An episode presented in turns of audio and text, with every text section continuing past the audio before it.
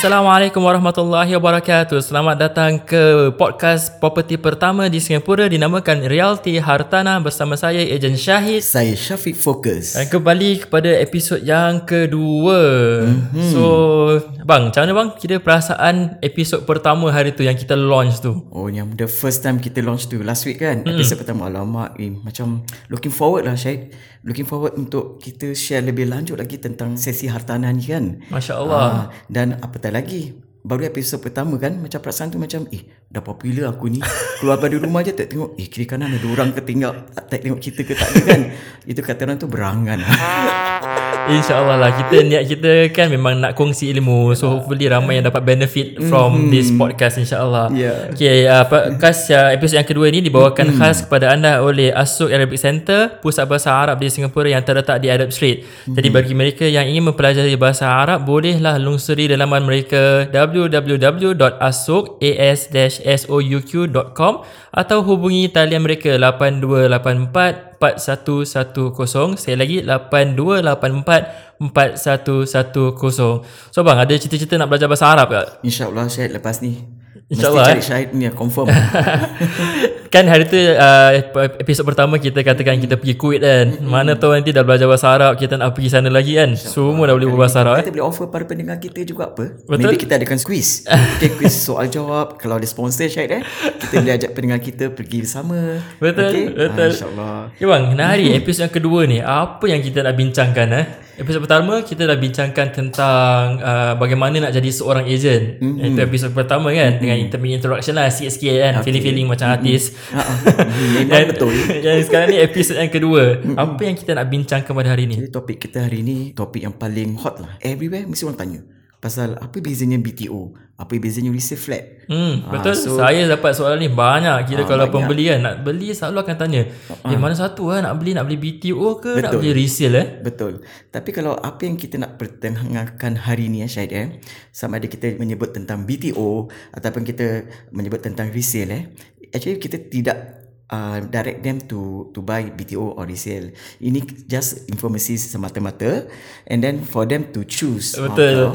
Misalnya so, kita macam kita katakanlah kita nak kongsi ilmu. So dengan ilmu ni uh, kita harapkan pembeli ataupun penjual boleh dapat membuat keputusan yang lebih baik lah, insya-Allah. Insya okay bang, kita mulakan dengan hmm. B T O ni kan. Kita selalu dengar B T O B T O dah popular sangat this uh, acronym ataupun ringkasan ni. Tapi yes. uh, untuk mereka yang tak tahulah apa ni B T O sebenarnya. Tapi ramai dah tahu rasanya. Cuma tak apalah, kita nak share je. Tapi B T O memang orang semua dah fikirkan is a new flat, is betul? A new house. Okay, kalau resale maknanya rumah second hand. Mm-hmm. So B T O bermakna build to order. Ah. Okay, build to order, that means uh, H D B uh, build rumah-rumah baru seperti di tempat non-mature estate. Mm-hmm. Okay, seperti di Punggol uh, dan banyak lagi tempat-tempat yang non-mature estate, dan some even also dekat mature estate seperti di Tampines semua kan. So B T O biasanya disubsidize oleh H D B. That's why harga dia lebih murah daripada resale. Tadi abang katakan ha. yang B T O kat Tampines uh, macam hmm. teringat yang nanti ada kan hmm. launch uh, B T O Tampines yang ha, hot tu. Dengar-dengar Syed macam nak book je. Eh, itu uh, uh, macam hot location macam hot. Lah yes, pasal um, dia macam uh-huh. pergi sebelah kanan masjid, pergi uh-huh. sebelah kiri Tampines Hub. Fuh. Yes. Fuh. Itu dah macam semi kondo eh Syed eh. Betul. Uh-huh. Kira macam kalau nak cakap dengan kawan-kawan uh, okay, nanti jumpa kat swimming pool lah. uh. Tadi oh. swimming pool mana? Swimming pool uh. Tampines Hub. Okay. Yeah, itulah uh, perbezaan definition je lah B T O mm-hmm. apa resale uh, apa uh, terasa mm-hmm. ramai dah tahulah uh, so kita cuma nak mulakan je. Okay. Think the first thing kan, bila orang tanya kita apa beza B T O dengan resale lah, ataupun mm-hmm. nak beli B T O ke nak beli resale kan, sebenarnya hmm. macam tadi abang katakan dia tak ada, kita tak direct dorang kita ataupun tak, direct dorang. Kita tak ada type yang perfect. Yes. Uh, biasanya so, kita just share the information so that pendengar-pendengar kita dapat membuat pilihan sendiri. Betul. Okay. So untuk mereka membuat pilihan sendiri, mm-hmm. uh, saya rasa kita akan share pada hari ni mm-hmm. pros and cons lah. Kira ya, biasa kalau kita nak buat satu decision tu, kita nak kena weigh down lah dia punya yes, pros and cons. So B T O dan resale ni pun mereka ada pros and cons masing-masing. Mm-hmm, betul. Kita mulakan dengan B T O dulu abang. Okay. So apa pros B T O ni? Kira okay. apa yang bagusnya B T O? Of course lah, B T O ni rumah baru, everything new, new redesign, new concept. Dan sekarang punya B T O Syed, kalau Syed perhatikan eh, ada macam mimik-mimik kondo tau. Dia punya fasad dia, eh? ha, dia punya design hmm. dia macam kondo. Sebab banyak budak muda sekarang eh, all those youngster eh, they prefer buy B T O because of this fasad dia yang baru compared to rumah-rumah H D B yang lama. So look older, they young generation, they don't want this type of fasad actually. But also depends on individual kat sometimes. Okay, sometimes kita can see kalau rumah tu cantik, rumah baru eh, tapi dalaman dia kecil, especially B T O. Mm-hmm. Kalau compared to resale, walaupun dah lama tapi dalaman dia besar. Uh, that is where kita akan bentangkan tentang pros and cons. Betul. Okay? So it's up to individual to nilaikan. Sometimes, mm-hmm. sometimes cita rasa mereka, mereka berfikir rumah baru, everything smell new. Macam kita di kereta, kereta baru kan. So kalau kereta baru, kita baru dia bila ada seat very nice, very uh, nice feeling, smell pun sedap kan, baru baru bau kulit-kulit kan. uh, jadi sama juga macam rumah baru. Kalau rumah baru, you have your own taste. That means you want to do your own renovation. Okay, everything new. First start is you are the one who stay in the house. Yeah. So that's B T O lah basically. It's salah salah satu demi pros lah kan. Pros, yes. Ada banyak lagi kan rasanya. Yeah. Kita boleh go through lah kita semua. Go kita through lah, kita no kongsi ilmu ni dengan semua orang. Hopefully mm-hmm. dia bermanfaat kan. Yes. So tadi kata yang dia new flat, rumah baru, mm-hmm. tak pernah orang tinggal dan mm-hmm. seterusnya. Mm-hmm. Uh, rasanya dia punya pros lagi pun ada juga. Dia punya entry point. Mm-hmm. Selalunya kira harga lah kan. Harga mm-hmm. B T O memang generally lebih murah daripada resale. Yes. Okay. So that because, is one of the attraction lah. Yeah, because government subsidize. Betul. Yeah, betul. Yeah. Then after that pun dia punya list, maknanya uh, dia punya list for flat start, start from ninety-nine. Yes. Okay, tu mm-hmm. dia punya pros lah. Uh, kebanyakan, I mean uh, salah sedikit uh, pros about B T O mm-hmm. ni. Mm-hmm. So you have that. How about dia punya mm-hmm. cons bang? Apa cons uh, B T O? What's the negative part? Okay ni? lah, the cons definitely macam lebih banyak gitu. For B T O doesn't mean kita apply kita dapat, because they go by balloting kan. Okay, based on luck lah. Hmm. Ikut nasib lah, right? Kira nasib okay. Kira kalau ada nasib, nasib baik dapat yeah, lah. Ikut nasib jugalah, because doesn't mean you apply first time you dapat. Sometimes sampai first, second, third. And then sometimes uh, lately I came across uh, buyers, youngster. They came to me, they want to buy resale because mm-hmm. they dah fed up, dia tunggu sampai tiga kali. Tiga tak kali gitu eh? tak dapat. So what they need to do is just buy those yang baru M O P. M O P means apa is right eh? M O P kira minimum occupation, occupation period. period. That means yes. rumah tu baru berumur lima tahun. Betul. Selepas B T O kan. Mm-hmm. So seller start to sell. So buyer ni they willing to buy because baru five years. So they have an option. Kalau B T O tak dapat, dia buat resale. Betul, ha, betul. Okay. Dengan sekarang pun resale uh, government dah keluarkan lebih banyak grant kan. Nanti mm-hmm. kita akan bincangkan lah. Mm-hmm. Okay, so consider that's the cons lah. Yeah, that's the cons lah. Balloting, kira-kira nasib. Mm-hmm. Dan kedua rasanya B T O compared dengan resale dia lagi kecil eh, much smaller much smaller daripada yes. resale lah. Compared Correct. to resale mungkin sepuluh tahun yang lalu ke mm-hmm. lima belas tahun lalu, dua puluh tahun mm-hmm. dia punya size tu lebih kecil lah, lebih kecil. Betul. mm-hmm. Itu mm-hmm. salah satu dia punya cons juga. Apa lagi bang? Ialah seperti contohnya dia punya size macam four room for B T O sekarang kan, uh, kita boleh dapat five room resale. Ha, itu satu contoh yang baik. mm-hmm, ha, mm-hmm. Okay. So size lah. So kita dapat uh, klien yang cakap, oh tak nak, saya tak nak beli B T O, saya nak beli resale pasal mm-hmm. size lah. Saya mm-hmm. nak size semua tu lebih besar. mm-hmm. So inilah consideration yang kita uh, perlu buat. yes. Dan uh, B T O pula kita kena tunggu. Mm-hmm. Ha, kita tunggu dalam tiga empat tahun kan, yes, baru kita betul. boleh dapat kunci. Betul. So bagi mereka yang kadang-kadang yalah dah dirikan rumah tangga terus nak tinggal sendiri, then mungkin B T O bukan uh, a better option lah. Yes. Mm-hmm. Then after that pun buat dia punya grant, mm-hmm. dia lebih kurang. Mm-hmm. Kalau B T O berapa banyak bang grant boleh dapat? Up to eighty thousand. Maximum eighty kan? Up to eighty thousand. Yes. Sehingga eighty thousand. Depends on the salary ya Syed eh. Mm-hmm. Not everybody get eighty thousand tau. So because the, the more your salary, the lesser you get. Betul. Uh, that means the lesser salary, you get more um, apa tu housing grant. Housing grant ialah uh, grant diberi oleh government. Betul, eh? betul. Through your C P F account. Bukan cash tau Syed. Ya, yeah, C P F uh, money eh. Ya, yeah, bukan cash eh. Ingat boleh buat apa-apa ke? Okay, so tu sedikit sebanyak uh, pros and cons untuk B T O. So uh-huh. now let's talk about resale pula ni. Tapi ada lagi sikit for B T O cons ni. Hmm, apa dia? Generally dia build dekat non-matured. Just now kita mention kan, non-matured. Mm-hmm. Okay, so uh, kalau pembeli preferred matured, they have to wait longer because mostly dia build dekat non-matured lah. Macam Betul. saya cakap tadi, dekat Punggol semua kan. And then the price is non-negotiable.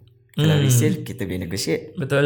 Dia okay. tak boleh negotiate. Takkan yes. nak negotiate H D B kan. Betul. Okay. Okay. So yeah, tu, that's, tu that's uh, pros uh-huh. and cons eh untuk uh-huh. B T O. Mm-hmm. So sekarang kita beralih kepada resale pula bang. Ah, uh, ni paling hot ni. Paling resale. hot eh. Uh, okay. Sebab ni memang kita ni forte eh Syahid eh. Betul. Memang kita deal with a lot of resale lah kan. Uh-huh. Mm-hmm. Mm-hmm. So resale kita start dengan pros dulu lah. Biasa kita start dengan benda baik dulu eh. Mm-hmm. So resale punya pros apa tu bang? Weh, besar lah in size. Definitely. Itu ha. memang a lot of buyer divert to resale because of the size. Mm-hmm. Uh, then after that size. pun resale pun dia punya one of the pros, dia tak ada income ceiling. Mm-hmm. Betul tak? Kalau betul. tadi B T O ada oh, income ya. ceiling. Betul juga. Kita, kita belum pernah cakap pasal income ceiling. Kan? Income ceiling, oh, betul income juga. ceiling empat belas ribu. empat belas ribu, yes. Maknanya mm-hmm. kalau siapa yang household income mereka lebih daripada empat belas ribu, mereka mm-hmm. tak boleh beli B T O. Tapi Syed, kalau my salary mm-hmm. fourteen thousand fifty dollars, okay tak?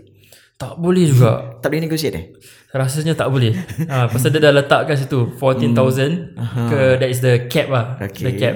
Kalau ha. nak boleh cubalah. Boleh, boleh cuba appeal. Cuba eh. Ini macam pernah dengar je punya appeal eh. Tapi dia punya ruling is fourteen thousand yeah, lah fourteen thousand income ceiling. Then that means Syahid, kalau let's say gaji kita more than fourteen thousand, we have to com- uh, convert to resale kan? Betul. ah, Because okay. resale tak ada income ceiling. Okay. Okay, then there is uh, the punya pros. Lagi satu the punya pros is about location. Mm-hmm. Rata-rata kita biasa boleh pilih lah kan mana mm-hmm. nak kita nak uh, beli betul, rumah betul. resale ni. Selalunya betul, betul. adalah mana-mana yang kita nak beli tu, insyaAllah ada orang yang nak jual. Okay, betul. So Syed. location kita mm-hmm. boleh pilih mana yang kita nak. Pasal biasanya resale orang nak pergi pun ada uh, banyak reason. Dia mm-hmm. nak dekat dengan uh, mak bapak mereka. Mm-hmm. Mereka nak dekat dengan mungkin salah satu sebuah sekolah yang mereka suka. Mm-hmm. So banyak uh, faktor lokasi lah yang ah, penting ni kan. Yes, yang uh, one of the main factor kenapa uh, orang beli resale. Apa lagi bang? Not only that Syed. Okay, sekiranya kita very lucky lah eh. Kita dapat rumah yang ada renovation. So don't you think that kita tak perlu nak renovate? Because renovation kalau dah siap kan, kita tak perlu nak come out cash. Kalau macam B T O rumah dia masih kosong, so we have to come out cash to do renovation. At least ini kalau rumah dah renovate for resale, everything from C P F. Ah, kan? So betul. That way we can save. Tapi tengok juga bang, renovation ni dia boleh uh-huh. jadi pros, dia boleh jadi cons. Betul lah. Pasal kadang-kadang kan uh-huh. pembeli, dia uh-huh. tengok rumah dah cantik. Uh-huh. Oh, beli uh-huh. uh, rumah resale lah. Dia kata, okay lah dah cantik ni. Uh-huh. Bila dia pindah, dia uh-huh. renovate balik. Itu individu lah Syed. Betul, okay, betul. Sometimes betul. Orang ni bila dah nampak rumah tu cantik, lepas tu bila dah barang-barang semua angkat, kapet semua dah take out semua kan, alamak ada lagi cacat cela dia kan. So they decide to do that another renovation. Ah, itu individu lah. Yeah, so uh-huh. that's why uh, kita rasakan renovation ni dia boleh jadi pros, dia menjadi cons lah. Yes. Tengok tengok keadaan lah eh. Right, betul. Then uh, salah satu pros bagi resale pula, dia punya grant yang mm-hmm. lebih. Tadi kita mm. katakan kalau B T O maksimum lapan puluh ribu. Okay. Kalau resale pula maksimum up to one hundred sixty thousand. Yeah, so ah. dia double lah. Kira yes, dia double. double compared to B T O. Mm-hmm. And then the price is negotiable lah. Mm-hmm. Kita boleh negotiate dengan seller. Mm-hmm. Uh, berapa harganya. Kadang-kadang mm-hmm. yalah, tengok dia punya reason kenapa seller nak jual. Betul. Ada reason macam mungkin mereka terdesak, mereka mm-hmm. dah commit to another house ke, dah beli private mm-hmm. ke easy, mereka kena jual mm-hmm. within six months mm-hmm. misalnya, mm-hmm. dan tak dapat-dapat bayar, mm-hmm. dan mungkin mereka jatuhkan harga lah. Ha, betul. So pembeli mm-hmm. yang masuk harga rendah tu untung ha, lah. Untung lah dia. Ha, ha. So that's why dia boleh jadi pros lah, mm-hmm. boleh negotiate kan. Betul, that will betul. be on uh, what they call it, on resale punya pros. Yes. So like we said just now, dia bukan semua pros, dia ada cons hmm. juga. Hmm. Okay, so apa bang? Resale punya cons. Okay, resale punya cons, uh, of course, dari segi usia. Hmm. Okay, the tenure. Usia, usia rumah tu lebih tua. Okay, that means uh, yang itu kan lagi muda kan. Hmm. So, yang ni lagi uh, kurang lah dia punya usia dia. So, the older the house, of course, the price will be lower. Mm-hmm. Uh, so bila sebuah rumah dah kurang daripada enam puluh tahun, biasanya the price will drop lagi further, because kita tak boleh gunakan certain percentage of C P F. Mm-hmm. Not one hundred percent that we can use. Mm-hmm. Uh, tu tu uh, dia ada lagi baru punya ruling juga ada, kan. Ada. That time was less than sixty years. Yes. They we based on ninety-five years lah. Yep. That means based on the youngest age of the applicant. Mm-hmm. The youngest age, that means suami isteri. Let's say the wife uh, umur dia taruh thirty years. Mm-hmm. Okay, then uh, usia rumah tu umur dia dah enam puluh tahun. Mm-hmm. So sixty plus thirty, ninety years. Tak cukup. Tak cukup. The megat lang is ninety-five years kan. Bermakna mm-hmm. kalau less than ninety-five years, dia tak boleh gunakan C P F one hundred percent. Dengan uh, dia punya loan pun tak boleh ambil maksimum kan rasanya. Yes. Mm. So that means they have to be prorated. C P F dia kena prorate tau dek. Kena mm-hmm. prorate. Then uh, ada certain period bila tiba masanya dia kena bayar cash. Walaupun dalam akaun dia ada banyak C P F, dia tak boleh gunakan C P F tu. Dia terpaksa bayar cash. So, ah, yelah, so kita tak kena yelah, berjaga-jaga lah eh. Kita yes. nak kena berhati-hati bila beli rumah ni nah. ah. So dia punya formula senang. For those uh, budak-budak muda eh, maybe lingkungan dalam uh, between twenty-five to thirty-five. So they are encouraged to buy uh, those rumah yang lagi muda sikit lah. Betul. Aha. Okay, dia punya formula yang tadi kita dah share lah. Mm-hmm. Dia nak kena reach uh, umur paling muda dalam applicant tu mm-hmm. ninety-five years old. Tapi ada juga tau Syahid, uh, those youngster dia still prefer beli rumah yang walaupun dah lebih daripada certain criteria yang dia perlukan mm-hmm. kerana mereka nak duduk dekat dengan orang tua mereka. So they don't mind rumah tu walaupun sudah berusia lebih tua. Betul, ah. betul.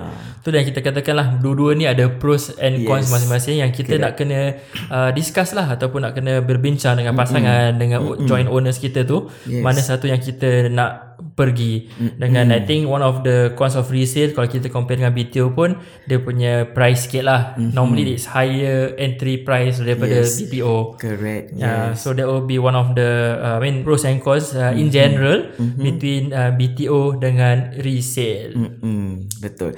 And then of course lah, for resale there's no waiting period. Any point of time, suka rumah tu, kita suka rumah tu, kita choose dan kita beli. And we can get within two months. Within two months kan? Yeah, baru within two months, yes. Tapi kalau nak cakap pasal waiting time mm-hmm. B T O pun ada lagi satu. Dia ada yang S B F. Oh, ah. S B F tu apa tu Syed? Sales of balance flat. Ha, gitu yang ah. best tu. Sales of balance flat dia mungkin tak perlu tunggulah sampai tiga empat mm-hmm. tahun. Dia mungkin uh, tunggu dia sekejap depending mm-hmm. lah on that development sendiri. Tapi so far I know that sales of balance flat eh mm-hmm. pun tak banyak juga tau Syed, because sales of balance flat pun dia pun ada kriteria juga. Seperti um, not all races, let's say ethnic quota boleh dibeli.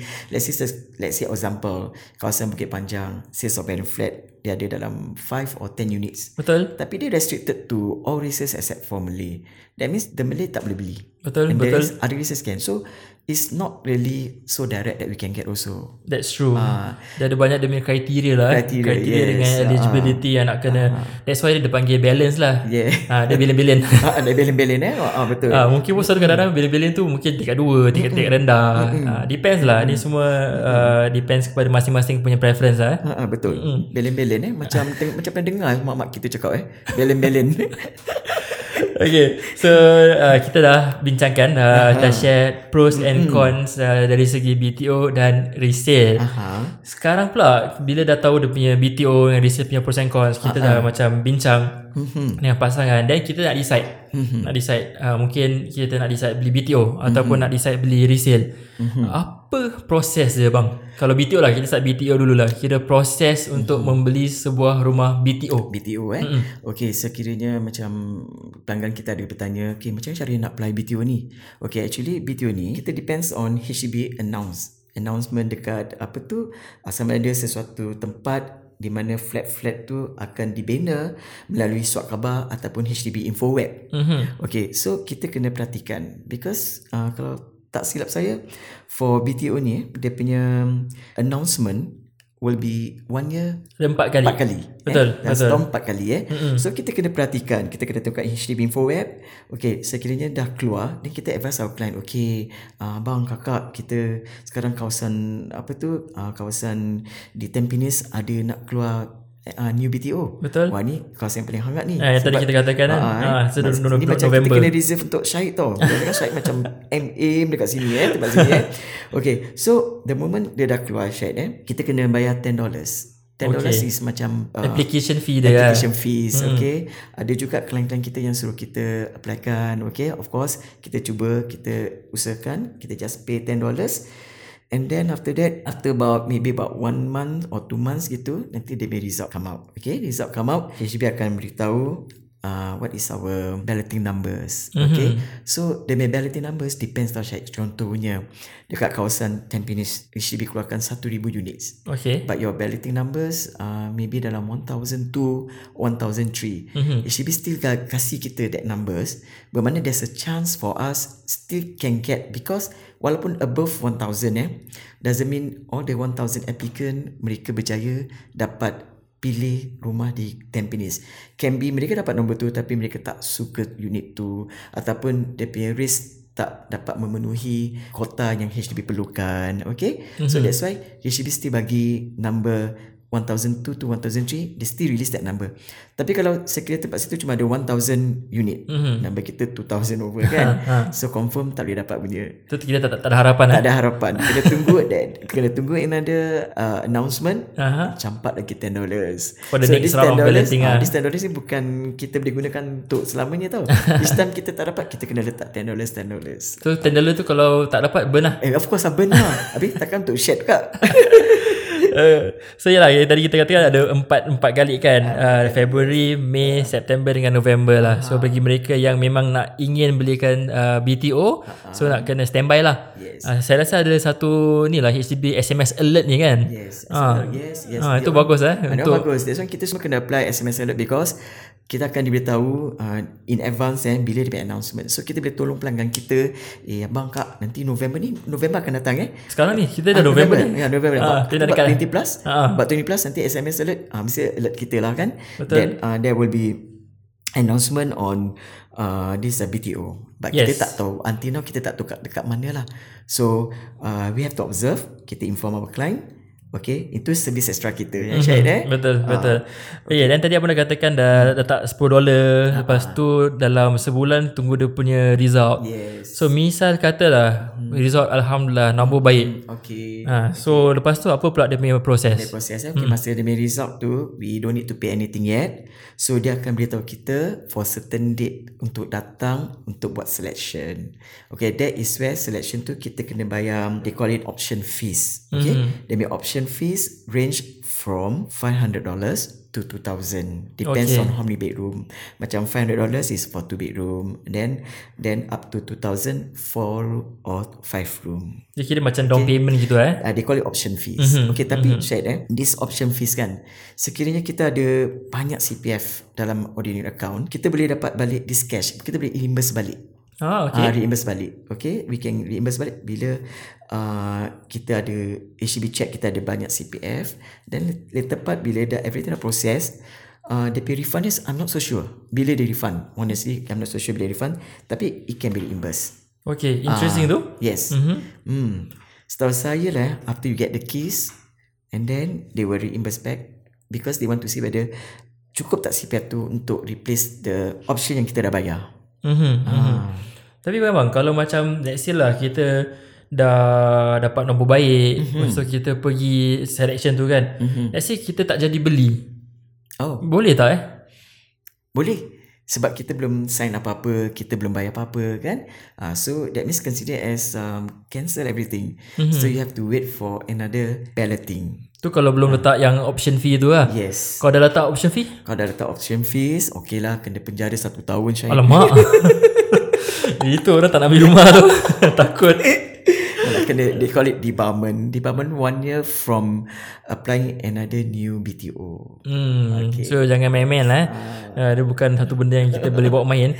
Because uh, saya rasa beli ah. rumah ni kan is one hmm. of the most expensive purchase lah kan, kita beli dalam hmm. kehidupan kita mungkin. Mungkin.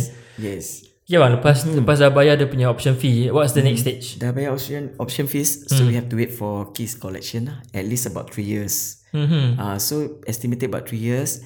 Bila key collection, that means baru kita start bayar the balance of the payment. Okay, before that Syed eh, ramai juga tau pelanggan saya yang datang eh, uh, bila mereka beli B T O. Ini case betul tak Syed? Mm-hmm. Not only one, only two, a lot of them. Because when they buy, diorang tak ada agent tau, tak ada ejen rumah. Kira ejen rumah kita macam diperlukan juga tau Syahid eh? Khidmat kita eh? eh Khidmat kita hmm. diperlukan juga, no matter what. Tapi of course lah, for resale, for B T O, so far tak ada orang pakai ejen pun.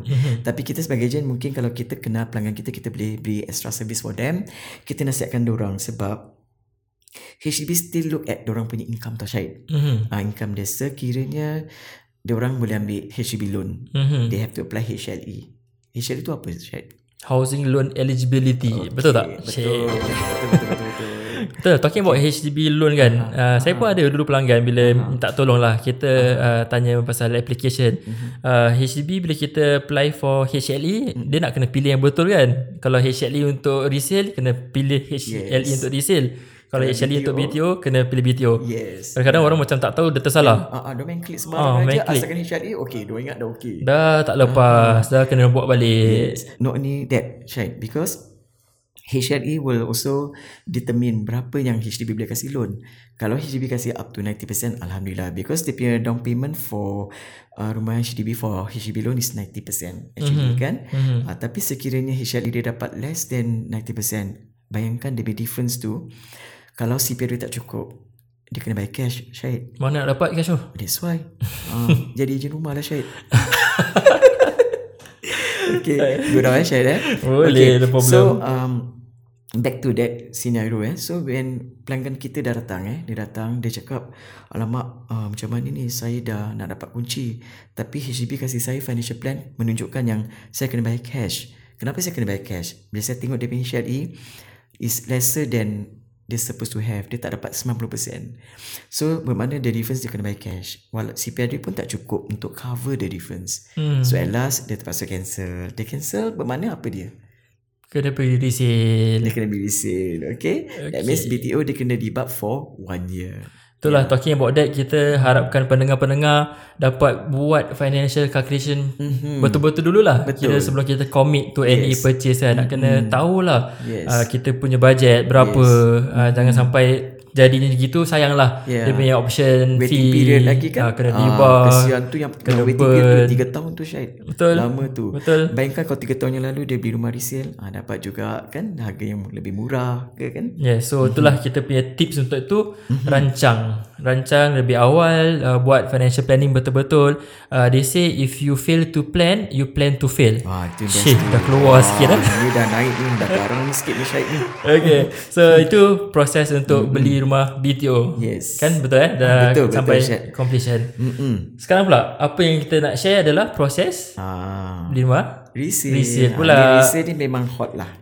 Okay, okay. So proses untuk beli resale sama macam B T O. At the start, kita memang sangat-sangat sarankan untuk buat financial planning dulu. Mm-hmm. Dia bukan macam nampak rumah suka terus beli je. Mm-hmm. Terus jumpa tu tak boleh. Betul. Pasal nanti sendiri yang susah. Mm-hmm. Okay, betul, so Syed, at the start kena mm-hmm. buat financial planning. Mm-hmm. Kena kira H L E ataupun loan daripada bank ataupun loan daripada H D B berapa yang kita boleh dapat maksimum. Mm-hmm. Betul. Nak kena tengok kita punya C P F. Betul. Dalam ordinary account tu ada berapa. Mm-hmm. Nak tengok kita ada cash savings ke tak yang kita mm-hmm. nak gunakan. So itu semua consider dalam financial planning. Okay, cakap pasal financial planning lah, Syed, eh. Macam dulu-dulu kan, kita pernah dengar C O V tak? Yang dulu lah. Dulu ah, zaman C O V tu apa, eh? C O V is cash over valuation. ah, Cash cash above valuation. ah. So that time ada juga tau, uh, semua pelanggan-pelanggan kita, they willing to pay C O V. Sampai sampai ada yang tahap one hundred thousand over. mm-hmm. They still willing to pay because mm-hmm. the trend is like that. Maknanya harga rumah tu atas taksiran ada lagi cash. Oh, atas taksiran. Atas taksiran. Bahasa Melayu. Ha? Ha eh? Ha ah. Taksiran dia panggil. Atas taksiran. Hmm, alamat tergamam pula, Syed. Boleh lah valuation lah. Apa valuation lah. Betul-betul. Sedap dengar word tu. Ha, taksiran. Ha, okey. Tak sangka pula boleh cakap taksiran. Okey. When am I just now, eh? Right, eh? Kalau dia dia sanggup bayar above valuation uh-huh. one hundred thousand ringgit. Uh-huh. Uh. Ah, memang betul. Data memang macam semua boleh mampu ah. Macam hiram pula tau. Tapi yang tak bestnya, kesiannya apa tau? Nampak tak trend sebegitu, eh? Ramai budak-budak muda tak jadi kahwin. Betul. Sebab apa? Because when Uh, diorang nak berumah tangga, and then after that they have to come out duit eh, lah duit apa preparation for duit kemah panggil kan. uh, oh duit kemah uh, okay.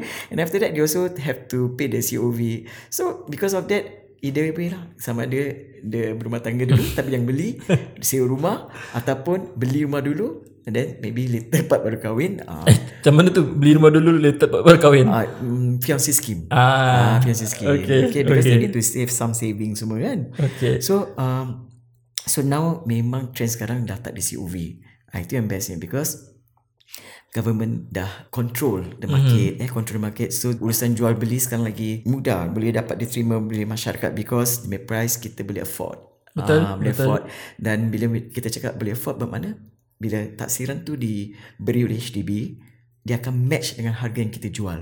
Mm. Ha, so rata-rata pelanggan tak akan bayar C O V. That's the current trend sekarang eh. Yes. Itulah dia, waktu bertukar berbeza. Kita pun tak tahu eh. Mm. sepuluh tahun datang-datang mungkin mm. dia akan terbalik lagi. Yes, yes. Ah, kita tak tahu. Yeah. So for mm. now memang the main trend macam itulah. Kita Betul. dah jarang dengan C O V. Betul. Mm. Mm-hmm. So kita balik kepada yang proses. Lepas mm. kita dah apply for H L E daripada mm-hmm. H D B ataupun I P A daripada bank, mm-hmm. barulah kita dah tahu kita punya range. Mm-hmm. Ah, bajet kita berapa. Mungkin mm-hmm. kalau bajet kita tiga ratus ribu ke, mm-hmm. empat ratus ke, lima ratus. Mm. Then kita beli ataupun kita cari within mm-hmm. our means lah. Yes. Ha, jangan kita punya bajet tiga ratus ribu tapi nak beli rumah empat ratus ribu. Mm-hmm. Then mana nak dapat the difference kan? Yeah. Ha, so dah, dah dah tahu the financial planning berapa mm-hmm. yang kita mampu, mm-hmm. berapa yang kita punya uh, bajet, barulah kita start cari rumah yang sesuai. Betul, betul. Okay, of course tu, sebelum hmm? kita beli rumah tu kita mesti utamakan keperluan daripada uh, ialah Kenapa? Kenapa kita nak beli rumah uh, sekarang? Kenapa kita nak jual rumah sekarang? So, kita nak tahu keperluan apa dan apa sebab. Sometimes, ada juga trend yang orang jual beli rumah, jual beli rumah sampai empat lima kali tau Syahid. uh, because mm, pada permulaan masa dia jual rumah tu, mereka dapat keuntungan yang lumayan. Oh, lumayan. Lepas tu, yes, itu pada pendapat mereka, jual beli rumah boleh macam gini ya, aku boleh dapat, wow, macam gini, tak payah nak kerja pun tak apalah. Setahun pun tak kerja pun tak apa, because dah ada dapat some saving kan. Betul. Lepas tu, trend yang kedua, jual lagi, masih ada lagi keuntungan. The moment three four time, habis. Hmm, dah tak ada lagi. Dah tak ada untung lagi ya. Okay. So, yalah, dah, dah, bila dia dah, apa ni, dah tahu dia punya budget, dan mm-hmm. that it's time for us to search the house for them. Yes. Bila dah cari, biasalah eh, cari-cari rumah. Bila for me kan, macam uh-huh. pernah ingat sih my experience dulu ah. Uh-huh. Starting-starting ah, starting-starting uh-huh. jadi agent. Uh-huh. Okay. Uh, bila nak bawa klien cari rumah, mm-hmm. so dalam my mentality kan, lagi banyak lagi bagus. Ah, ah, kira baru starting lah jadi agent kan. Oh, uh, masa tu serve buyer? Serve buyer. Ah, serve, ah, serve buyer. buyer. So okay. arrange lah, kira satu hari arrange dalam Uh, kalau tak salah kan, satu hari dalam lima belas aduh, aduh. Ah, twelve to fifteen ah, kira at, at the start lah, kira arrange kan, kan. Lepas tu ingat, wah bagus kan, quantity kan, makin banyak makin uh-huh. bagus. uh-huh. Dah rumah keempat, rumah kelima dah pening ah. Dah okay, pening, dah penat. uh, uh, okay, okay. Uh, Bukan kita je penat, klien hmm, semua penat. Because the more you look at it, the more kita confused. Betul, uh, betul. Okay, kalau boleh try to zoom apa yang kita nak. Okay, kita nak kawasan sini, kita nak condo unit, kita nak rumah yang rendah atau tingkat tinggi. So easy for us to make decision. Betul. That's ah. where for me pun I, I learn lah. Kita mm-hmm. kan learn daripada pengalaman. Betul. So Syahid, sekarang dah tahu. ah. Maknanya even for mm-hmm. buyers, mm-hmm. Uh, you all need to discuss lah mm-hmm. among yourself, uh, kira apa kriteria ataupun apa preference. mm-hmm. Kadang-kadang diorang tak discuss at the time. mm-hmm. First time tanya, ada preference tak? mm-hmm. Tak ada. Tapi mm-hmm. bila bawa, eh ni koridor saya tak nak. mm-hmm. uh, Tadi kata tak ada preference. Okay, cakap pasal preference dan Syahid eh. Okay, ni kita kena set track sikit. Kalau nanti kita punya topik ni macam eh, pendengar-dengar eh, macam so dry. Tapi uh, actually informasi ni berguna eh. Betul, tapi kita pun kongsi bersama pengalaman kita, uh, di mana kita pun boleh jadikan satu pengalaman juga uh-huh. untuk kongsi bersama mereka. Okay, pernah tak Syahid dengar pasal pelanggan eh, uh-huh. they based on feng shui? Oh, pernah dengar tu. Feng shui tu apa Syahid? Tu lah, tak tahu bahasa Melayu ni kita nak panggil apa. Kita kira cakap feng shui, feng shui. Kita harap pendengar kita faham, faham lah eh. InsyaAllah dia faham feng shui lah eh. Ha.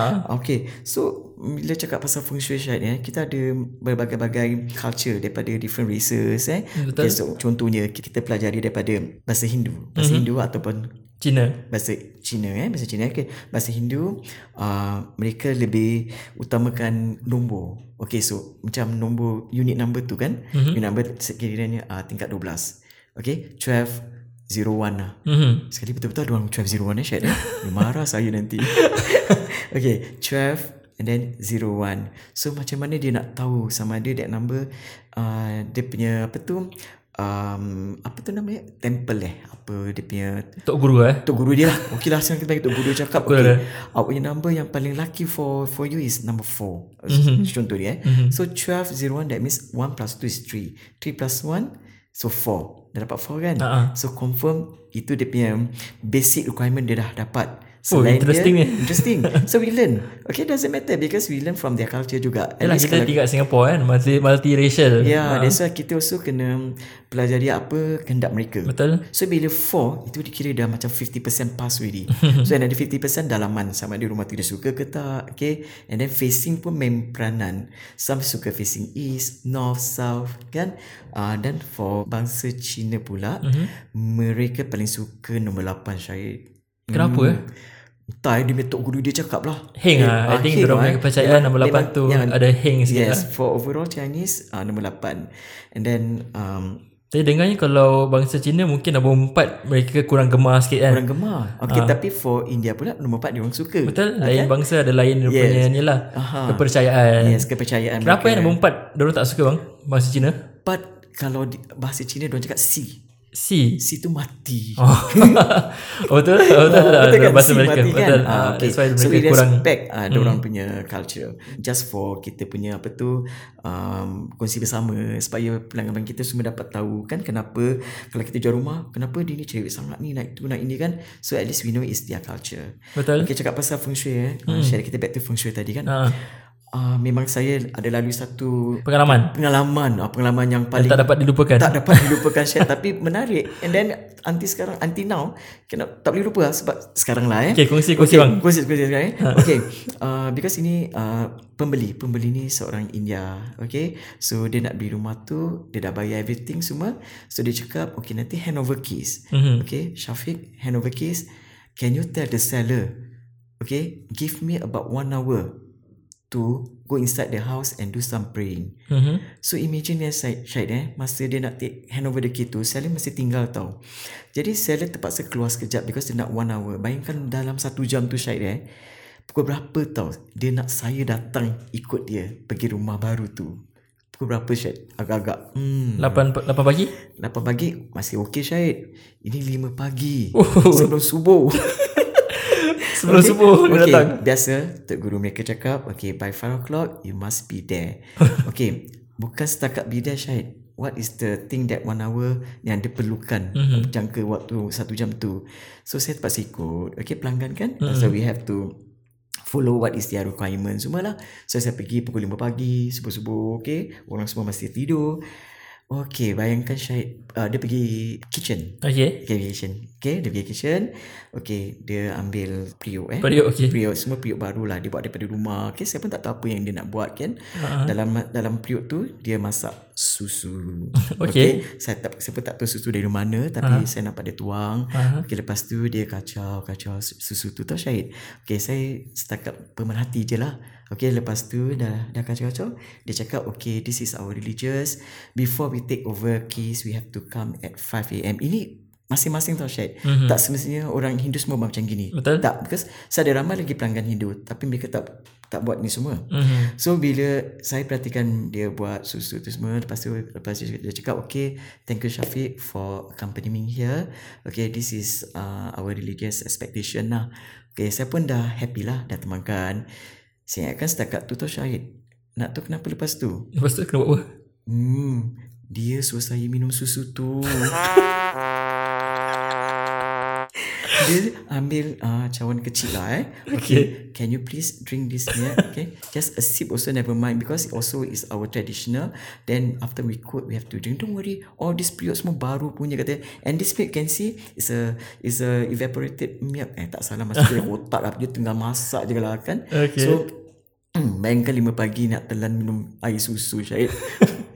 Okay lah, for the sake of uh, kata tu respect eh. Okay, saya just take a sip lah. And then he's so happy already. Okay, yelah, yang penting halal yeah. eh. Okay je. Uh, yelah, okay je lah. So itu pengalaman yang saya, dapat saya lupakan. Okay, oh, by the end of the day the client so happy. And the hand over the keys pun akhirnya selamat. Betul yeah. Orang kata kalau clients mm. happy, agent pun happy. Ya yeah, betul. Okay tu so side track eh. Mm, so side track. Kita patah balik kepada proses resale. Mm-hmm. Bila dah cari rumah, dah jumpa rumah yang uh, kita suka ataupun klien mm-hmm. suka, mm-hmm. dan kita boleh dah letak kita punya first option fee. Macam kira macam deposit gitulah. Mm-hmm. Mm, so demi option fee range dia one dollar mm-hmm. to one thousand. Oh, One dollar pun boleh. Eh, patut saya nampak kadang-kadang diorang ada advertise dekat Facebook eh. Uh, deposit mm, twenty dollars, ten dollars. Betul. Betul Syahid eh? Betul. Kira so, memang daripada polisi hmm. boleh lah. Aha, ha, okay. Cuma rasanya yalah, kalau buyers dah letak deposit, seller tak boleh jual rumah ni kepada orang lain selama dua puluh satu hari. So what happen kalau misalnya uh, seller ni ada pembeli lain dalam twenty-one days ni? Dia cakap, apalah buyer ni bayar ten dollars saja. So I got another buyer, offer better and want to pay deposit one thousand. Boleh tak saya cancel? Tak boleh. hmm. Kira dah perjanjian. Tak boleh cancel? Tak boleh cancel. Walaupun saya dapat high price? Tak boleh. Okay. Pasal dia dah owner, dia kena owner lah. Kira okay. pembeli dah masuk. Sebab tu mm-hmm. kalau pembeli letak deposit one dollar, mm-hmm. dia terbalik, pembeli mm-hmm. boleh cabut. Ah. Ah. Wow, macam gitu pembeli tu boleh bayar one dollar kat rumah ni. The next one, another unit pun dia boleh juga. Ah, sebab tu hmm. kita memang selalunya seller takkan accept yes. one dollar ke two dollar ni, unless diorang really desperate lah. hmm, Bayangkan Syed, kalau rumah tu harga half million, five hundred thousand, takkan lah option fee one dollar Syed eh? Betul cakap. Tapi yeah. lah masing-masing lah. Kadang-kadang masing-masing. Dia terlampau terdesak mm-hmm. ke rumah tu. Mungkin dah empat lima tahun tak jual. ah, Jauhnya. Mungkin, mungkin lah. Mungkin saya tak pernah lalui uh, okay, so one dollar far, punya option. So far paling lama yang Syed dapat jualkan sesuatu, sesuatu rumah eh, berapa lama tu? Jual ke beli? Jual. Jual. Mm-hmm. Pendapat peribadi paling mm-hmm. lama, if I'm not wrong, my case is around six to seven months. six to seven months kira ha. normal lah Syed. ha, Paling ha. lama. mm-hmm. uh, How about yours bang?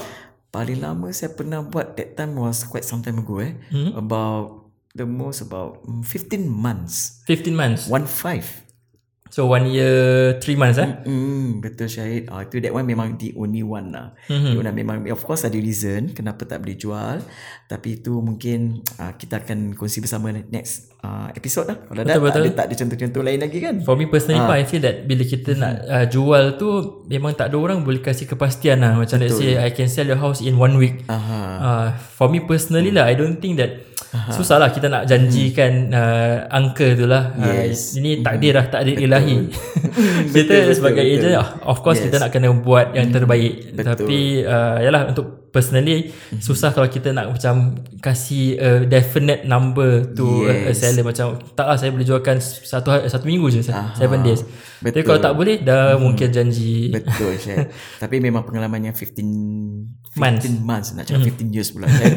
fifteen months tu eh, memang the only one so far lah. Dan mm-hmm. itu pun ada reason lah. Betul, okay? Betul. So yang lain-lain semuanya basically dalam maybe paling earlier is two to three days mm-hmm. kita boleh jual lah Syed mm-hmm. eh. Betul. Uh, then of course um, depends on location juga, harga rumah juga kan. Banyak uh, faktor lah, banyak, banyak faktor kita, yang kita main peranan. Yes, betul. Then yalah, then after the option one dollar to one thousand, mm-hmm. then within twenty-one days nak kena exercise yes, the option. Betul. So exercise is another deposit. Maximum boleh bayar deposit is five thousand. Betul. That is what H D B dah uh, tetapkan lah. Betul. So tak boleh letak lebih daripada lima ribu. So, okay, that so, one uh, five thousand is cash eh? Cash, cash. Okay. Yes. So mm-hmm. kalau let's say buyer uh, generous sangat pemurah, tak mm-hmm. saya nak kasih awak sepuluh ribu, mm-hmm. tak boleh ambil. Tak boleh. So maximum mm-hmm. memang uh, lima ribu je. Yes. Okay, so after within twenty-one days tu uh, buyer diberikan masa untuk exercise, uh, mm-hmm. letak the second deposit. mm-hmm. So once dia letak second deposit, maknanya dah legally binding lah yes. uh, between the buyer dengan seller. Betul. Hmm, tapi jangan lupa Syed, sebelum dia exercise kena buat valuation. Betul. ah. hmm. Cuma sekarang buyer yang ambil valuation, yes. bukan seller. Betul. So valuation after the option tu uh, buyer kena ambil valuation lah. mm-hmm. uh, it's, It cost around nearly two hundred dollars, mm-hmm. uh, one ninety-nine plus plus. mm-hmm. Then yeah, so the exercise, the next step will be for them to submit the application to H D B. Betul. That one mm-hmm. diorang nak kena letak lapan puluh dolar sahaja. mm-hmm. So dah submit tu, nanti after dah submit application eighty dollars, uh, around within ten days gitu H D B akan patah balik and give you the acceptance lah. mm-hmm. uh, Yang katanya uh, H D B akan accept your application ni. mm-hmm. And after that about three weeks after submission, dia akan berikan documentations mm-hmm. ataupun uh, documents untuk kita endorse. Betul. mm. mm-hmm. So lepas kita dah endorse bang, apa mm-hmm. pula? Kita hmm. after lepas buyer dengan seller endorse, dah okay. endorse uh, mm-hmm. they are given six days eh? mm, Around about that, about six to ten days for approval. For for endorsement? Uh, no, okay, endorsement is uh, six days. Hmm, six dalam, days. Dalam tempoh enam hari ni, enam hari seller dengan buyer kena buat endorsement. Endorsement okay. ni apa sebenarnya bang dalam endorsement ni? Endorsement seperti macam uh, okay, kita kena buka H D B portal mm-hmm. using their SIMPAS. Okay, not our SIMPAS, pelanggan SIMPAS. So they have to Uh, endorse, they have to acknowledge Okay, dalam endorsement tu macam-macam yang H D B tanyalah. Mm-hmm. Okay, so that means uh, if they agreed, they just endorse. Okay, just click yes, yes, yes, all this lah. Okay, so okay, cakap pasal endorsement all this eh, Syed eh, rata-rata eh, sekarang eh, ramai juga they call it D I Y buyer. Mm-hmm. What is D I Y buyer, Syed eh? D I Y, do it yeah, yourself. Do it yourself, okay. So uh, ramai D I Y buyer yang datang beli uh, rumah, okay, then uh, without agent, okay. So whatever yang kita nak mempertengahkan perkara ini, mm-hmm, ialah bukan kita nak menggalakkan atau tidak menggalakkan mengguna khidmat agent, mm-hmm, tapi sebaiknya kita rasalah eh, melalui pengalaman tu Syahid, bila D I Y buyer datang forward, no matter what, in between the process, dia masih perlukan khidmat agent. Betul. Because uh, memang mungkin on surface uh, pada mereka mudah, because beli rumah, offer, negotiate, that's all. Padahal dalaman dia banyak proses yang macam tadi saya cakap, ada acceptance, ada endorsement within six days, and then the process all this. So sometimes this um, D I Y buyer they don't know. So sebagai agent mewakili seller, then kita terpaksa menolong dan membetulkan mereka lah. Betul. Okay, this is our extra service. Tapi mm-hmm, apa yang saya cuba pertengahkan perkara ini lah, bukan mudah lah kita nak buat sendiri eh, Syed eh. The best still ada agent lah. Kita bukan nak promote service kita, uh, but that is yeah, apa mm, yang kita lalui daripada pengalaman mm, kita masing-masing lah. Mm. Uh, saya boleh kongsi sikit lah, talking about the D I Y buyer ni kan. Mm. Kita bila represent seller, macam macam cakap ah, kita uh-huh, bila represent seller, kita akan nampak the mistakes ataupun the errors. Betul. Yang D I Y buyer ni buat. Yes. Dan kita uh-huh, pun tak sampai hati nak biarkan kan. Uh, kita uh. pun tak boleh buat bodoh juga, sebab apa? Kalau kita buat bodoh, our process will be affected. Betul. Right now. So we have to help macam hmm, mana pun. Uh. Cuma in, in in another way, I feel that mm-hmm, yelah, kalau you nak buat sendiri, dia bukan tak boleh, mm-hmm, boleh. Mm-hmm. Tapi if you ask me, kalau orang tanya boleh ke beli rumah sendiri, mm-hmm, uh, there is this term D I Y buyer tadi kan kita yes, katakan. Tapi to me personally, I feel that if you really want to do yourself D I Y buyer, mm-hmm, make sure that you know every single thing, yes, betul, about right, hartanah ni, mm-hmm, kira dia punya market, mm-hmm, dia punya proses, the financial planning, financial planning, important. Betul. Ah. Kalau tahu semua benda ni, yes, dah boleh jadi agent. eh, mak- maksudnya boleh buat mm, that transaction sendiri. Yes, tapi kalau betul, tak tahu, daripada kita nak save one percent lah, biasanya mm-hmm, one percent for buying kan, mm-hmm, tapi kita rugi twenty, thirty, forty ribu pasal mm-hmm, your buying price actually yes, it's not the actual mm-hmm, ataupun the valuation yes, punya uh, buying price, something yes, like that. Because sebagai seorang agent, kita try our best to act on behalf of our client interest. Yes, okay, correct. Of course, kita kalau mewakili pembeli, kita akan tolong mereka menawarkan harga yang terbaik untuk mereka. Betul, mm, betul. So yalah, that, that is where uh, the issue lah. Kalau mm, nak buat sendiri boleh, tapi make sure you know everything. Mm-hmm. Kalau tak, better to take, because rumah ni bukan mainan. Uh, uh, rumah ni bukan murah, rumah mahal.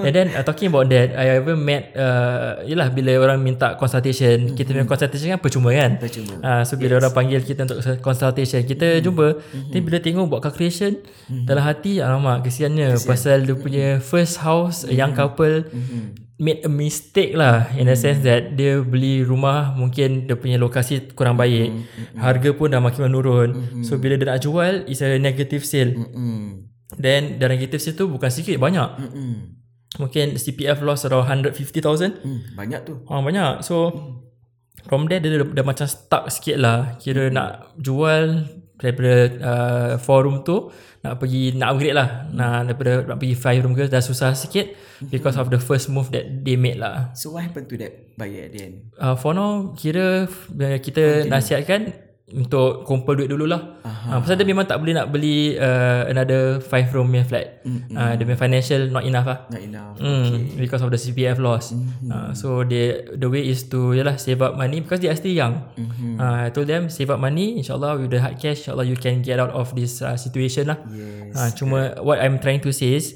yalah, kalau the, the especially the first house that you purchase, uh, it's important to make the right step. Correct. Then insyaAllah the future uh, future houses kita make dia dah senang. Mm-hmm. Uh, kalau tak, kita mungkin akan stuck. Yes, betul, mm-hmm, Syed. Mm-hmm. Mm. Yeah, so yeah, yang baik tu. Betul, kita kongsilah mm-hmm, apa yang kita tahu eh. Mm-hmm. Then uh, yalah, after the endorsement, lepas tu ada approval, semua dah dah settle, mm-hmm, then go for completion. Mm-hmm. And completion uh, yalah, the happiest day lah normally mm-hmm, for buyers and even sellers. Yes. Uh, serahkan kunci, mm-hmm, then dah berpihak kepada pembeli baru. Mm-hmm. itulah proses untuk pembelian resale. Betul. Yeah. Tadi kita katakan dalam apa? Uh, two months. Two months? Yes. Yeah. So two comparing months. To B T O, three to four years, yes. Ataupun S B F pun tak tentu. Betul. Then you need to weigh lah, mm. weigh down both uh, both pros and cons. Mm-hmm. And now kita dah explain the process, mm-hmm. the timeline. Mm-hmm. So you all really need to understand and mm-hmm. then make a better decision or decision. a good decision for yourself and your family lah. Yes, betul. Okay bang, so mm-hmm. kita dah ketengahkan proses and everything. I think kita boleh pergi ke segmen yang seterusnya. Mm. Uh, kita insyaAllah lah, kita cuba uh, seraya upaya untuk pecah-pecahkan daripada segmen-segmen. Mm-hmm. Uh, at least pendengar boleh expect something lah. Yes. So segmen number one kita dah ketengahkan topik. Segmen number two ni kita nak ketengahkan case studies lah. Mm-hmm. Mm, case studies yang kena mengena dengan B T O dan resale melalui mm-hmm. pengalaman kita.